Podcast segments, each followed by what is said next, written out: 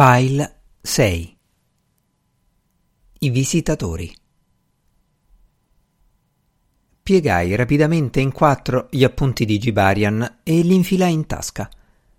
Mi avvicinai lentamente all'armadio e guardai dentro. Tute e vestiti erano stati accostati e fatti scivolare di lato come se dentro vi si nascondesse qualcuno. Da sotto le carte ammucchiate sul pavimento spuntava l'angolo di una busta. La sollevai. Era indirizzata a me. Con la gola improvvisamente chiusa, strappai l'involucro, ma dovetti farmi forza per aprire il biglietto contenuto all'interno. Con la sua regolare, minutissima e tuttavia decifrabile calligrafia, Gibarian aveva scritto Suppl Anna Solar Vol 1 V anche Vot separat di Messenger nell'affare F e Ravenser, il piccolo apocrifo. Tutto qui, non una parola di più. La calligrafia denotava una certa fretta. Si trattava di un'informazione importante.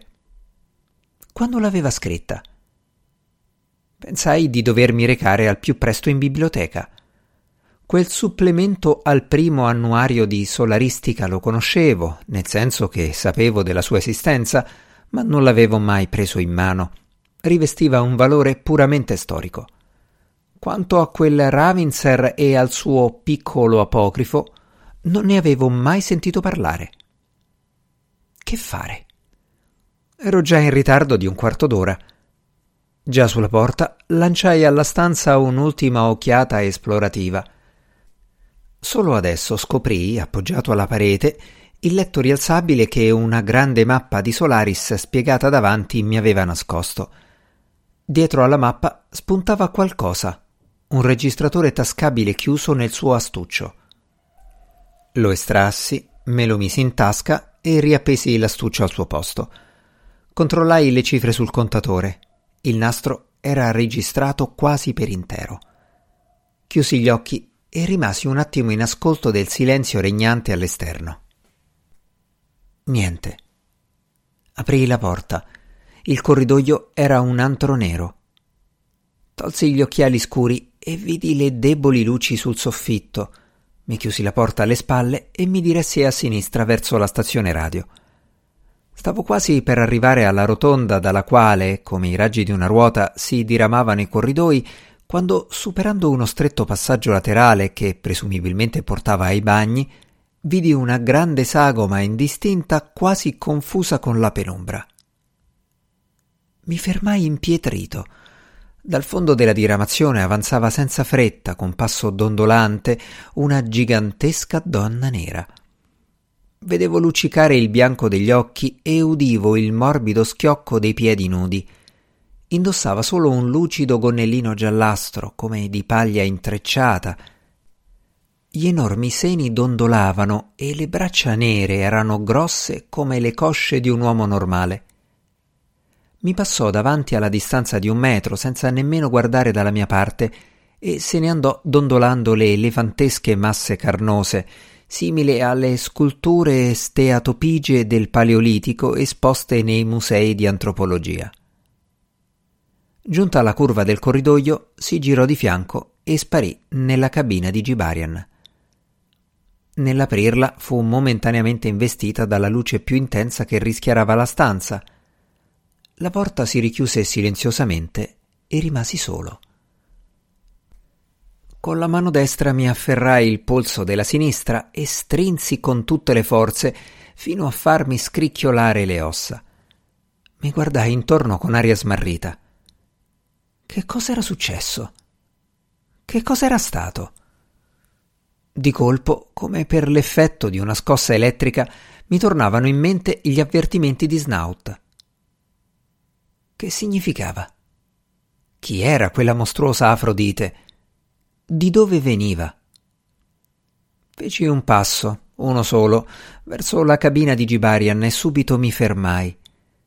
Sapevo fin troppo bene che non ci sarei entrato. Dilatai le narici fiutando l'aria. avvertivo qualcosa di sbagliato, qualcosa che non quadrava con l'insieme. Ah, sì, ecco cos'era. Alla vista della donna mi ero istintivamente aspettato di sentirne lo sgradevole intenso afrore di pelle sudata, ma neanche quando mi aveva incrociato a un passo di distanza me n'era arrivata la minima traccia. Non so per quanto tempo rimasi appoggiato alla fredda parete metallica. La stazione era silenziosa e l'unico rumore percepibile era il lontano brusio dei compressori dell'aria condizionata. Mi schiaffeggiai leggermente le guance e, a passo lento, mi avviai verso la stazione radio. Mentre premevo la maniglia, udii una voce stridula. Chi è? Sono io, Kelvin. Sedeva davanti a un tavolo incastrato tra una catasta di casse di alluminio e il quadro di comando della trasmittente e mangiava della carne in scatola direttamente dal barattolo. Non so come mai si fosse scelto per abitazione proprio la stazione radio. Rimasi sulla porta in contemplazione del moto cadenzato delle sue mascelle quando a un tratto mi resi conto di essere affamato. Avvicinatomi a un ripiano, estrassi dalla pila il piatto meno polveroso e mi sedetti di fronte a Snout. Per un po' mangiammo in silenzio, poi lui si alzò prese un termos da uno scaffale a muro e versò un boccale di brodo caldo per uno. Posando il termos sul pavimento, sul tavolo non c'era più posto, chiese Hai visto Sartorius? No. Dove? Di sopra. Di sopra c'era il laboratorio. Continuammo a mangiare in silenzio finché le forchette non stridettero contro il fondo del barattolo vuoto la finestra della stazione radio era tappata dall'esterno e l'oscurità della stanza era rischiarata da quattro globi rotondi fissati al soffitto che si riflettevano sul coperchio plastificato dell'emittente. Piccole vene rosse affioravano sotto la pelle tesa degli zigomi di Snout, che adesso indossava un'ampia maglia nera sfilacciata. Che hai? chiese. Niente. Perché? Sei tutto sudato. Mi asciugai la fronte con la mano. In effetti stavo grondando, probabilmente la reazione allo shock di poco prima. Snout mi puntava addosso uno sguardo inquisitore. Dovevo dirglielo? Avrei preferito che fosse lui a dimostrarmi una maggiore fiducia. A che strano gioco stavamo giocando e chi era nemico di chi? Fa caldo, dissi. Credevo che il condizionamento funzionasse meglio. Tra un'oretta si stabilizzerà. Sei sicuro che si tratti solo del caldo? chiese alzandomi gli occhi in faccia. Feci finta di non accorgermene e continuai a masticare con cura. Che cosa hai intenzione di fare? chiese finalmente quando finimmo di mangiare. Gettò stoviglie e scatolette vuote nel lavandino attaccato alla parete e tornò alla poltrona. Quello che fate voi, replicai con flemma. Avrete senz'altro in programma delle nuove ricerche, no? Qualche nuovo stimolo, tipo raggi X o roba del genere. Raggi X? Sollevò le sopracciglia. Come lo sai? Non so, ne avrò sentito parlare da qualcuno, magari sul Prometeo. Allora? Avete già cominciato? Non conosco i particolari. È stata un'idea di Gibarian che l'ha organizzata insieme a Sartorius. Ma tu come fai a saperlo? Alzai le spalle. Non conosci i particolari? Eppure dovresti esserne al corrente, dopo tutto è il tuo campo replicai senza terminare la frase. Non rispose. Il mugolio proveniente dai condizionatori era cessato e la temperatura si manteneva a un livello accettabile. Nell'aria persisteva solo una nota acuta, come il ronzio di una mosca agonizzante. Snout si alzò, andò al quadro di comando e cominciò a giocherellare con i tasti per puro passatempo, visto che l'interruttore dell'accensione era abbassato. Continuò ancora qualche momento, dopodiché, senza voltare la testa, osservò Bisognerà espletare le formalità per la. sai. Ah, sì? Si voltò e mi guardò come sul punto di infuriarsi. Non ero affatto intenzionato a fargli perdere la calma, ma visto che non riuscivo a capire a che gioco si giocasse, preferivo tenermi sulle mie. L'ossuto pomo di Adamo gli spuntava dallo scollo della maglia. Sei stato da Gibarian, disse all'improvviso. Non era una domanda. Alzai le sopracciglia e lo guardai tranquillamente in faccia. Sei stato nella sua stanza, ripeté. Feci un leggero cenno della testa come a dire e anche se fosse? Volevo che continuasse a parlare. Chi c'era? chiese. Sapeva di lei. Nessuno. Perché? Chi avrebbe dovuto esserci? chiesi. E allora perché non mi hai lasciato entrare? Sorrisi. Ho avuto paura. Quando, dopo i tuoi avvertimenti, ho visto abbassarsi la maniglia, l'ho istintivamente trattenuta. Perché non mi hai detto che eri tu? Ti avrei aperto. Pensavo che ci fosse Sartorius, disse con voce incerta. E allora? Rispose alla domanda con un'altra domanda. Che ne pensi di quello che è successo nella camera? Esitai. Dovresti saperlo meglio di me. Dov'è? Nella cella frigorifera, rispose prontamente. Ce l'abbiamo portato stamattina stessa per via del caldo. Dove l'hai trovato? Nell'armadio. Nell'armadio. Già morto. Il cuore continuava a battere, ma non respirava più. Stava agonizzando. Hai cercato di rianimarlo? No. Perché? Esitò. Non ho fatto in tempo. È morto prima che arrivassi a metterlo giù. Ma perché stava in piedi nell'armadio? Tra le tute. Sì. Andò a prendere un foglio sulla piccola scrivania nell'angolo e me lo posò davanti. Ho steso un verbale provvisorio, disse. In fondo è bene che tu abbia visto la camera. Morte avvenuta per iniezione di una dose letale di Pernostal. Sta scritto qui. Percorsi rapidamente con gli occhi il breve testo. Suicidio ripetei piano. E il movente? Esaurimento, depressione, chiamalo come ti pare. Dopotutto te ne intendi più di me. Io mi intendo solo di quello che vedo di persona, risposi guardandolo di sotto in su, visto che mi stava in piedi davanti. Che cosa vorresti dire? chiese con calma. Prima si è iniettato il Pernostal e poi è andato a nascondersi nell'armadio, giusto? Se è così, non si tratta né di esaurimento né di depressione, ma di psicosi acuta, di paranoia. Avrà creduto di vedere qualcosa, dissi sempre più lentamente fissandolo negli occhi. Tornò al quadro di comando e ricominciò a giocherellare con gli interruttori. Qui c'è la tua firma, dissi dopo un momento di silenzio. E quella di Sartorius? Te l'ho già detto, è nel laboratorio. Non si fa vedere. Suppongo che. Che cosa? Che si sia chiuso dentro. Chiuso dentro? Guarda, guarda. Chiuso dentro.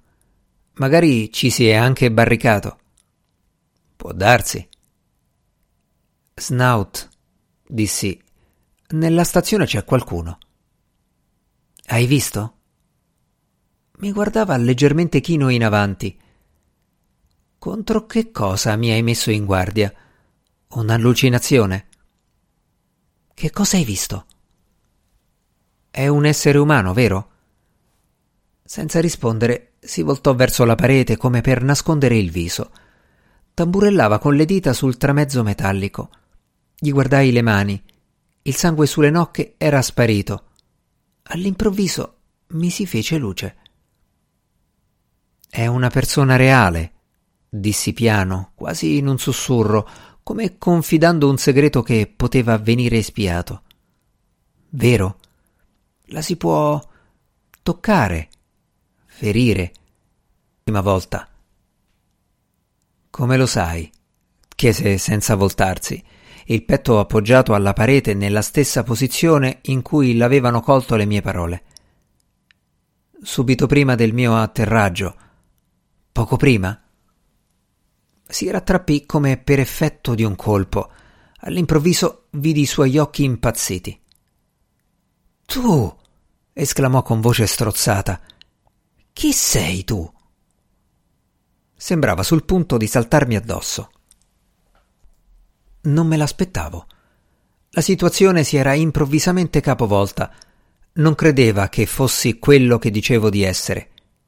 Ma che significava? Mi stava fissando terrorizzato. Pazzia? Intossicazione? Nessuna possibilità era esclusa.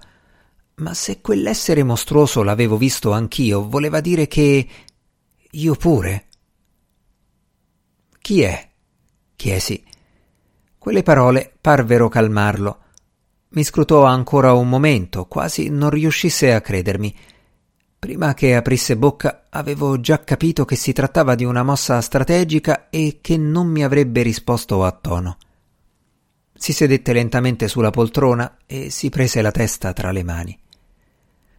Guarda, disse piano, siamo in pieno delirio. Chi è? chiesi ancora. Se non lo sai tu, mormorò. Ebbene? E niente. Per favore, Snout, dissi. Siamo un bel po' lontani da casa, giochiamo a carte scoperte. Le cose sono già abbastanza complicate. Che vuoi? Che tu mi dica quello che hai visto. E tu? buttò lì con diffidenza. D'accordo, io lo dico a te e tu lo dici a me. Sta tranquillo, non ti prendo per matto. Lo so che. Per matto? Dio mio! esclamò sforzandosi di spremere una risata. Ma tu non hai proprio capito. La pazzia sarebbe una liberazione. Se lui avesse lontanamente pensato di stare delirando, non l'avrebbe mai fatto. Sarebbe ancora vivo. Quindi la storia dell'esaurimento che hai messo nel verbale è una bugia. Ma certo. E perché non dire la verità? Perché? ripeté. Calò un silenzio. Per un attimo avevo creduto di poterlo convincere di poter unire i nostri sforzi per risolvere l'enigma, ma ora brancolavo di nuovo nel buio e non capivo più niente. Ma perché si rifiutava di parlare? Dove sono i robot? chiesi. Nei magazzini. Li abbiamo chiusi tutti, tranne quelli di servizio all'aeroporto. Perché? Nuovo silenzio. Non vuoi dirlo? Non posso. In tutta quella faccenda c'era qualcosa che mi sfuggiva. Forse era il caso di andare di sopra, da Sartorius. A un tratto mi ricordai della lettera e la cosa mi parve della massima importanza. Credi che sia possibile continuare a lavorare in queste condizioni? chiesi. Alzò sprezzatamente le spalle. Che importanza vuoi che abbia? Ah sì? E quindi che cosa pensi di fare? Non rispose. Nel silenzio risuonò lontano un lieve scalpiccio di piedi nudi. Tra gli apparecchi cromati e plastificati, gli alti scaffali degli impianti elettronici, i vetri e gli strumenti di precisione, la neghittosa andatura strascicata sembrava la burla di un pazzoide. I passi si avvicinavano. Mi alzai osservando fissamente Snout. Gli occhi stretti a fessura, rimaneva in ascolto, ma non sembrava spaventato. Quindi non era di lei che aveva paura. Da dove viene? chiesi. Visto che tardava a rispondere, aggiunsi Non me lo vuoi dire? Non lo so. D'accordo. I passi si allontanarono e svanirono. Non mi credi? disse. Ti do la mia parola d'onore che non lo so. Senza rispondere, aprì l'armadio degli scafandri e scansai i pesanti involucri vuoti. Come immaginavo, dai ganci sul fondo pendevano le pistole a gas usate per spostarsi in assenza di gravità. Non valevano granché, ma erano pur sempre un'arma. Meglio quelle che niente. Controllai il caricatore e misi a tracolla la cinghia della fondina. Snout mi osservava con attenzione. Mentre regolavo la lunghezza della cinghia, un sorriso sarcastico gli scoprì i denti giallastri. Buona caccia, augurò. Grazie di tutto, replicai dirigendomi verso la porta. Si alzò di scatto dalla poltrona. Kelvin. Lo guardai. Il sorriso era sparito. Non avevo mai visto un viso così affranto. Kelvin, non è che. Io. Davvero, non posso, balbettò. Aspettai che concludesse il discorso, ma lui si limitò a muovere le labbra nel tentativo di spremerne fuori qualcosa. Mi voltai e uscii senza una parola.